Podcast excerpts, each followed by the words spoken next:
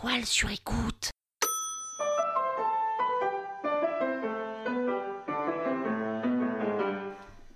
Salut les arnaqueurs, c'est Pénélope Boeuf. Vous vous souvenez de moi? Vous pensez que je vous avais oublié? Mais jamais Dans ce septième épisode de la saison 11 de l'arnaque sur le thème de la fame, de la célébrité, de la noto quoi, je vais vous parler du jour où quelqu'un a fait un podcast sur moi. Genre, le point de démarrage de son podcast. Eh ben, c'est moi. Alors sans vous spoiler, je peux vous dire qu'à la fin, tout ça, c'est quand même un peu chelou.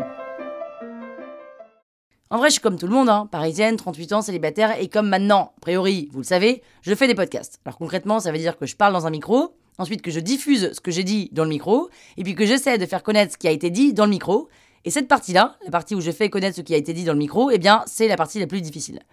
Partie la plus difficile parce qu'aujourd'hui, il y a 400 podcasts qui se créent par semaine. Et donc, pour qu'un auditeur se dise Tiens, tiens, j'irais bien écouter un truc d'une fille dont j'ai jamais entendu parler qui raconte des trucs sans doute super, mais je ne sais pas bien quoi concrètement parce que moi-même je ne sais pas ce que je cherche, eh ben, faut se lever tôt. Bref, tout ça pour vous dire qu'un jour, je reçois une notification sur Twitter. Bon, jusque-là, ça va. Je clique sur la notification et là, je comprends qu'il y a une fille qui a fait un podcast qui parle de moi. En tous les cas, c'est ce qu'elle mentionne dans son tweet. Alors, c'est quand même pas tous les jours qu'on parle de moi dans un podcast, donc je vais écouter. Et là, j'entends ça. Auteure, comédienne, podcasteuse, entrepreneuse et conteuse. Ouais, donc, elle fait tout. Fondatrice d'un studio de narration, dépasse les 2 millions et demi d'écoutes après avoir quitté un job de rêve, créé puis revendu une boîte. Bon, ben c'est le genre de personne qui lâche rien, ça. hein. Ah ouais, quand même, d'accord. Donc en fait, ce podcast qui s'appelle Star de podcast, ça parle d'une fille qui veut devenir la star du podcast depuis qu'elle a vu une affiche de mon podcast L'arnaque. Ben vous savez quoi? C'est très très chelou d'être un peu le personnage, point de démarrage, principal d'un podcast. Et donc qu'est-ce que je fais? Eh ben j'enquête. Qui est cette fille? Aucune idée. Je trouve pas son nom, je sais pas pourquoi j'ai l'impression qu'elle s'appelle Aurélie, mais son compte sur Instagram c'est plutôt Star de podcast, le nom de son podcast, hein. et nulle part sa tête, nulle part une info sur elle, nulle part un mini détail qui nous permettrait de la stocker. Ce que je trouve fou quand même, c'est de faire un podcast, de me taguer sur Twitter, réseau sur lequel je ne vais concrètement jamais, et derrière ne pas me contacter pour m'en parler, pour que je fasse la promo de son podcast, ou me demander d'écouter, ou juste se manifester. Non, cette personne est introuvable. D'ailleurs, je dis que c'est une fille, mais si ça se trouve c'est un homme, hein, j'en sais rien moi, sa voix elle est moins grave que celle d'un homme, mais peut-être que je me plante, j'en sais rien. Et qui est cette fille donc qui me tag sur son premier épisode et... Oh bordel Elle me tag sur un deuxième épisode et un troisième épisode. Alors, oulalalala. là là. Je suis pas la seule qu'elle tag. hein. Elle tag d'autres gens du monde du podcast, genre des podcasteurs indépendants, mais aussi le fondateur de Podcast Magazine avec lequel elle fait une interview. Donc, lui, elle le contacte, mais pas moi. C'est quand même très bizarre.